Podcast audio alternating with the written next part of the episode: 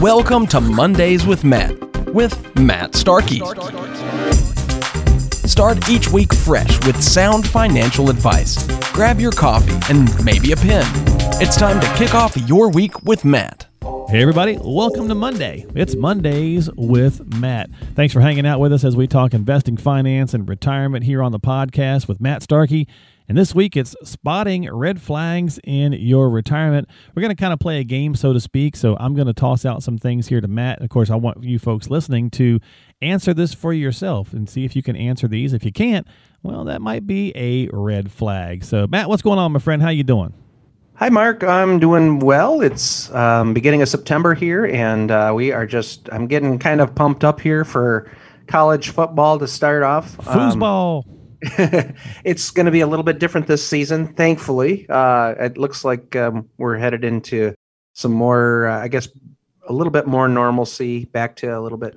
Well, we'll see. Don't jinx so, it. You know, hey, cross- we'll we'll see how the seasons uh, right. go. But I like college. That's a changing landscape too. But I think a lot of the reasons I like it is because the kids play with heart, and you know they're they're still finding out who they are, and uh, you know they're not I want to say tainted by all the money. Well, they're but, making money now since but they. Now they're, but now, like, yeah, yeah they're make they're able to make money. They're able to make money now. That ruling changed, so yeah. So so we're we'll see how the seasons go, but I think uh, a lot of it is is hard work, and yeah. I like I like I to watch that. So. Yeah, I agree. And and to your point, this is uh, this is basically a kind of our Labor Day podcast.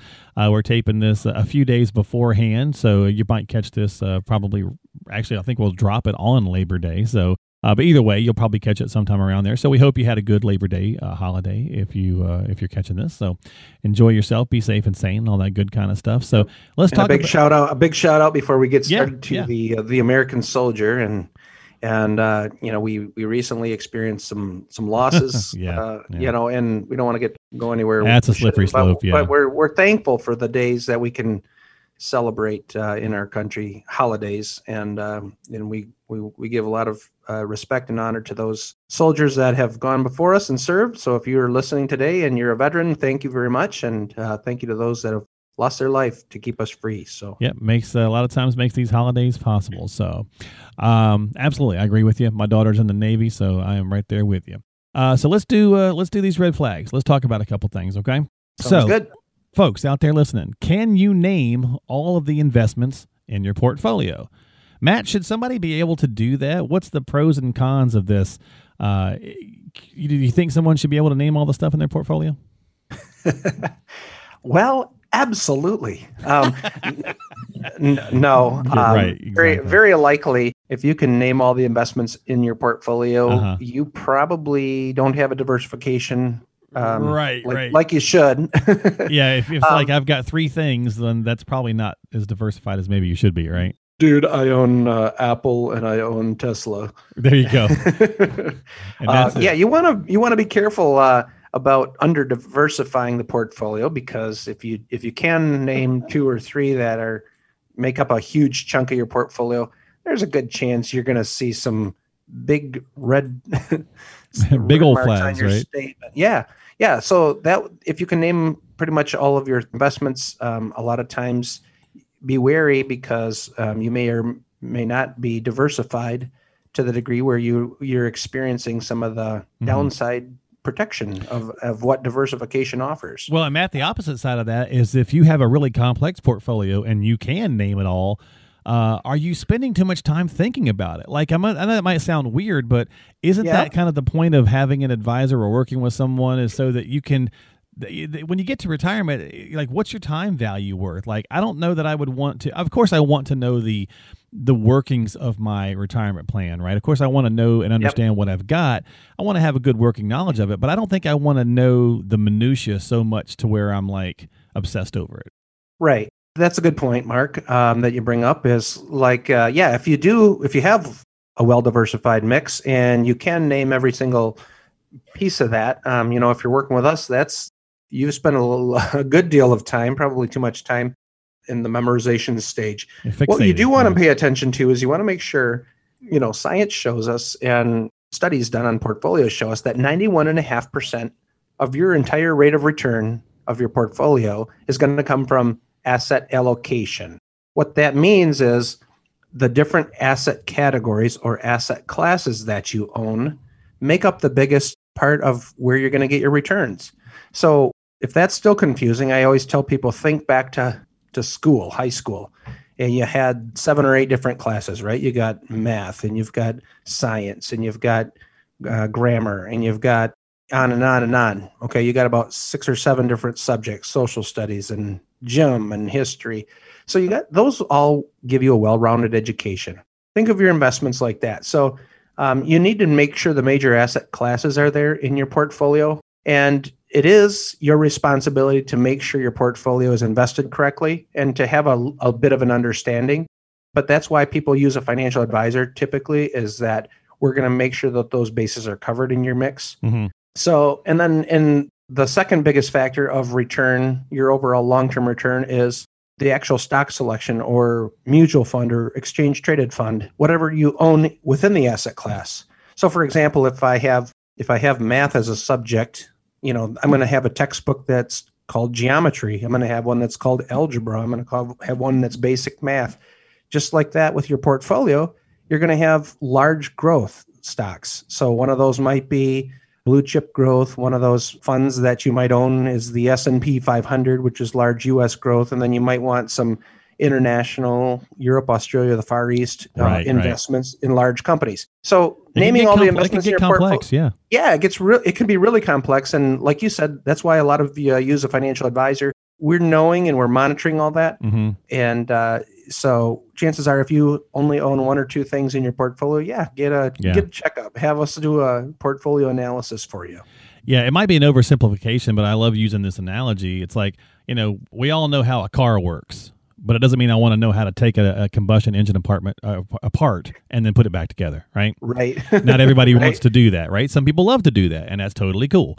Uh, but yep. for the most part, but we all know basically how they work. You know, you got to put gas and oil in them, and so on and so forth, and we know how to drive the car, right? So, or, or you can plug it in. Now. Or, or well, that's true. You can plug it in too. So, I don't yep. know how I feel about that just yet, but we'll see. Uh, but anyway, so yeah, that's that's the first one on the red flag. So can you name all the investments in your portfolio? If you can, you know, think about that. There could be some pros and cons of that. You might be uh, too obsessed or maybe not diversified enough. All right. Number two, spotting a red flag here. How often do you meet with your financial advisor? If the answer is next to never, that's probably a red flag. So, what's a good number here, Matt? Well, you know, I like to meet with clients at least annually. Um, not everybody wants to meet that often, though. Uh, okay. Uh, but here's why you should do it. Does life change or does it stay the same?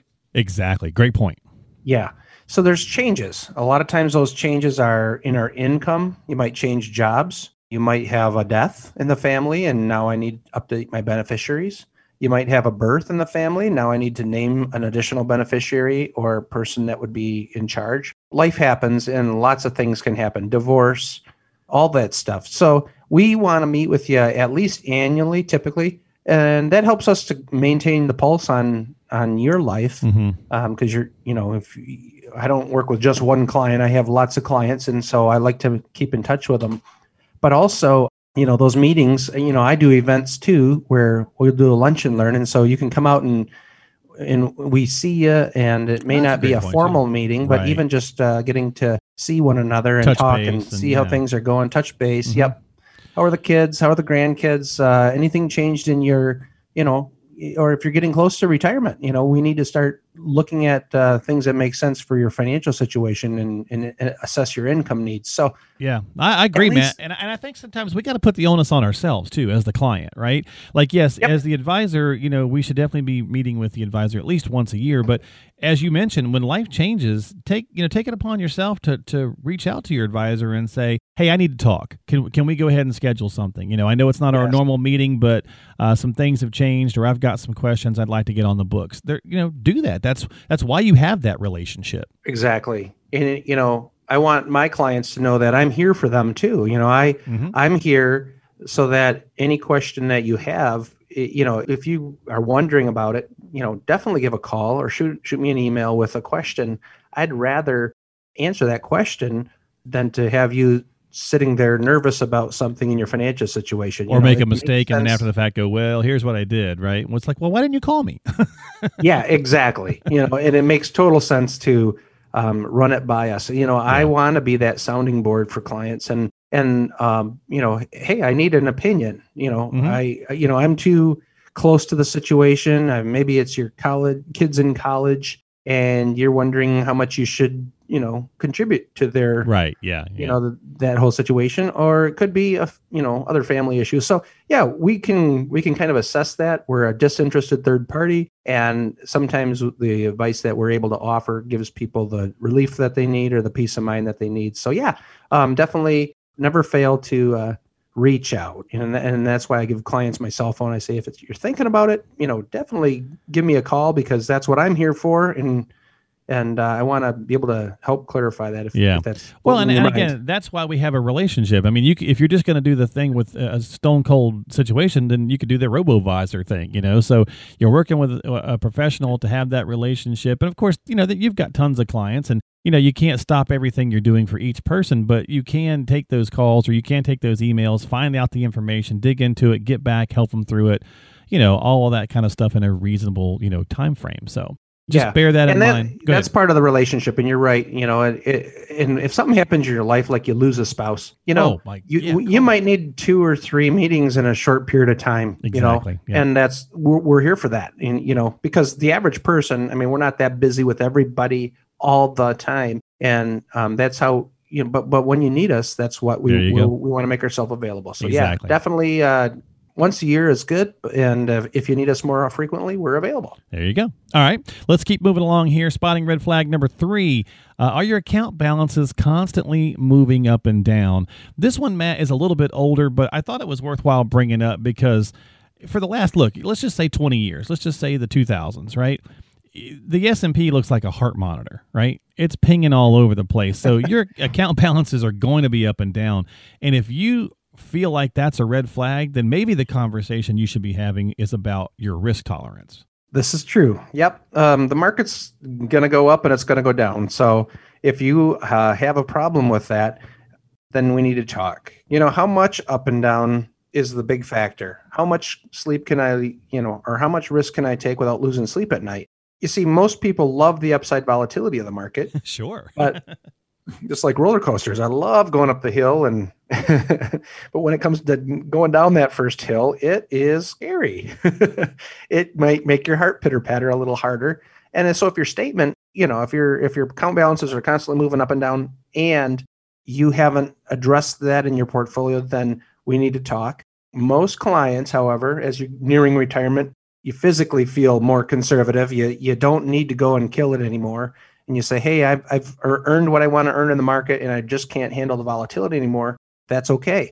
What I normally, a rule of investing that I have is um, most clients, most, we should own equities for life. You know, so some part of our portfolio is will likely have that up and down. And that the reason is because we've talked about this before. We want to outpace inflation. Or if you have everything in fixed, there's a very good chance that you you uh, unless you have plenty of money, there's a very good chance that you could outlive your investment. So if the balances are constantly moving up and down, chances are you're probably looking at the, the stock market too frequently. And um, we need to make you know the next five years, and the next ten years, nice, safe, and secure for you, so that you're not paying so much attention. Yep. The market money for down the road. Yeah, so it's got to be that risk conversation if because again the the time frame that we're in, uh, where our society is, we're going to continue to have some extreme volatilities. I think for the several years to come. So you've got to you know to be honest with yourself about what you can handle and what you can't, and that's where your advisor again comes in. So that could be a red flag for you. Another place that to think about this, Matt, is and can you answer this question? How much income will you need to maintain your lifestyle in retirement? So, again, folks, if you're playing along with us, and you should be, uh, ask yourself that. Do you know what the number is that you need right now, off the top of your head, to maintain your lifestyle in retirement? Matt, if they don't know that, is that a red flag? That could be a red flag. I mean, maybe not to the penny, right? But you should have a good, at least a ballpark. You should. And in the old rule of thumb, when I started in the business, it was you're going to need 80% to 90% of your current income while you're working to live in retirement. But what we found over the last 20 years is that people are not necessarily decreasing their standard of living a whole lot. In fact, a lot of them are spending more in, in retirement, at least in the initial years, than they were while they're working. So they're spending as much or more. So figure on income wise, you're going to need maybe close to 100% of what you're currently earning in the immediate part of your retirement. And I think that's probably not a bad not a bad number to use is just take 100% of what we're making and then how much to maintain that lifestyle. So let's multiply that by if we plan to live 25, 30 years in retirement, you know, we talked about a rule of thumb, just multiply your income times 25 years and we should count on needing that much. But if you don't know this number, if you've never even thought about how much am I going to need, like you said, Mark, definitely give us a call. We should be thinking about this number. And uh, lifestyle is important for a lot of mm-hmm. folks. Yeah. You know, my goal is to make it better. My goal is to make it more abundant. Um, I'm a full believer that we can live, and if we have purpose behind our money and we have a good control on our expenses, we can all live better. We can all live an what we call an abundant lifestyle, and we can do it sometimes fairly conservatively. Yeah, I mean, and again, you know, not to the T, you know, per se, to the penny, but you know, if you if it's five thousand dollars a month right now that you've got in expenditures and you're getting ready to go into retirement, then you know you should realize or know that you know okay i'm going to need at least $5000 to maintain right so you need to have a, a, a, decent working knowledge of that otherwise it could definitely be a red flag for your situation and, right. and this will bring us to our last one here matt and there's a fun little uh, rule of thumb that I'd heard a number of years ago, and it was the rule of 11. And I was like, I've never heard of that one. And so the guy says, uh, yeah, if you can't explain it to an 11 year old, your retirement plan to an 11 year old is too complicated. and I thought, oh, that was yeah. kind of interesting. So, if you asked someone to describe your retirement plan, someone asked you, excuse me, I should say, could you do it? Could you, you know, folks out there listening, could you explain your retirement plan if someone walked up to you and said, "Hey, tell me, tell me about your retirement plan"? I think most people could not. And if that's the case, maybe it's too complicated, or maybe you don't have one. That's true. Or maybe we haven't thought that much about it. so that too. Yeah, um, your retirement plan is really just you, you, know a wise person will plan for the future. You plan ahead for things like um, unexpected expenses that could happen. You're planning for vacations that you're going to take. You're planning for grandkids that you might have that you want to spoil. You might be wanting to take family uh, and do some special things. So you're right. I mean, if you didn't have a plan, if you never thought about it, I mean, my gosh, think about why did you work all those years and save and invest money? Like, what's it for? And this is, you know, kind of seemingly like, oh, well, it's a simple question, but right. really it can get complex because a lot of people uh, I've heard has said you need something to retire to. So if you work in all your life and you're used to being busy five days a week, some people ease into retirement. They might work a couple days a week and have more days off but a lot of times if, if you're a worker and you're not used to it and then you just go and sit all all day every day without a retirement plan it can get um, you can feel a lot differently about your purpose and you might feel discontent being in retirement. So i like what you said. If you can explain it to an 11 year old um, it's what's retirement bad. all about? Yeah. Then, then, then that's fantastic. You know, I mean, it could be an oversimplification, you know, to say an 11 year old, but I thought it was a fun little rule of thumb to kind of say, right? Because a lot of times, Matt, when you, you know, I think we have this image in our head that you're going to go get a retirement plan and it's going to be like this war and peace, right? It's going to be like this 300 page you know, mega thing. And you know, advisors have gotten better, I think, at trying to bring this down to something understandable. You know, keep it simple. You know, is a great way of yep. thinking about this kind of stuff.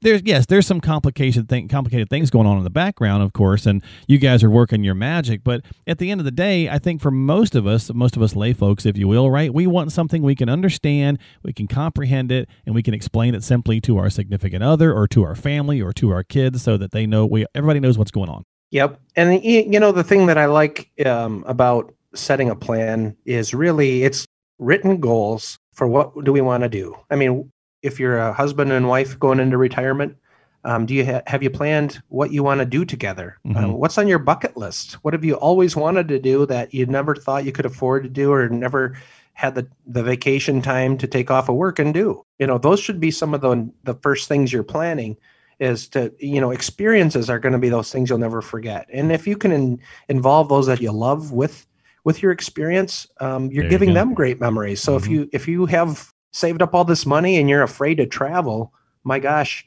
you know enjoy sitting on the front porch and sitting on a bunch of money. But if you can afford hey, if to, that's your ideal retirement go for it. Exactly. Yeah that's true. Um, but if you can afford to do some of those things, you know, the last thing we want to do is walk through life and have regret. Yeah. Um, and I think if you can expound on relationships and the impact or the influence you could have on the younger generation, you know, those are important things to to be investing time with. Is and I guess that's how I'm geared. You know, I I want to have those those special moments in those times because think back to when you were a kid, Mark. I mean, did did you or did you not, you know, spend time with family or go to the cottage or take a vacation that just you you've never forgotten that? Yeah, exactly. Nope. So, that's that's making memories, man. Yep. So my advice is create a plan. If you don't have a retirement plan, a list of things to do, you know, do that. Um, and then the first place, of course, as my as my financial advisor side takes over, is start with your cash flow. What's your monthly cash flow? And then you, then we're going to draft a plan of wishes, desires, those things that we want to do if we couldn't that we never thought we could do, or if we could afford it, what we would like to do. Exactly. There you go. So that's some places for some red flags, folks. How did you do? Did you play along with us? Could you answer some of these? Could you not? Uh, if that is the case, then you may have some red flags, and that's okay. So as long as you take a little action about it, and what you can do for that is reach out to Matt and the team if you've got some questions. If you're already working with him, then you probably don't have too many of these red flags popping up. But if one did, let him know. That was part of the conversation as well. Make sure we're taking it on ourselves to reach out to our advisors and say, hey, I'm concerned about this, that, or the other. You can always talk with Matt and find him by simply going to the website at Great Lakes Solutions.com. There's a lot of good tools, tips, and resources there at Great Lakes Solutions.com. And you can click on the podcast page to subscribe to us on Apple, Google, Spotify, whatever platform you use. That way you catch new episodes of Mondays with Matt when they come out. And of course, if you have some pressing questions, always reach out by calling 989 401 2949 before you take any action. Matt, thanks for hanging out with me, my friend. I'm going to let you get out of here so we don't go too long, but to hope you have a great holiday week, and we'll talk in mid September. Sounds good, Mark. Thanks for listening, everyone. And, uh, remember to give us a call, uh, keep in touch, and uh, if you found any of those red flags, like Mark said, um, let's talk about them. All right, 989 401 2949. It's Mondays with Matt. We'll see you next time.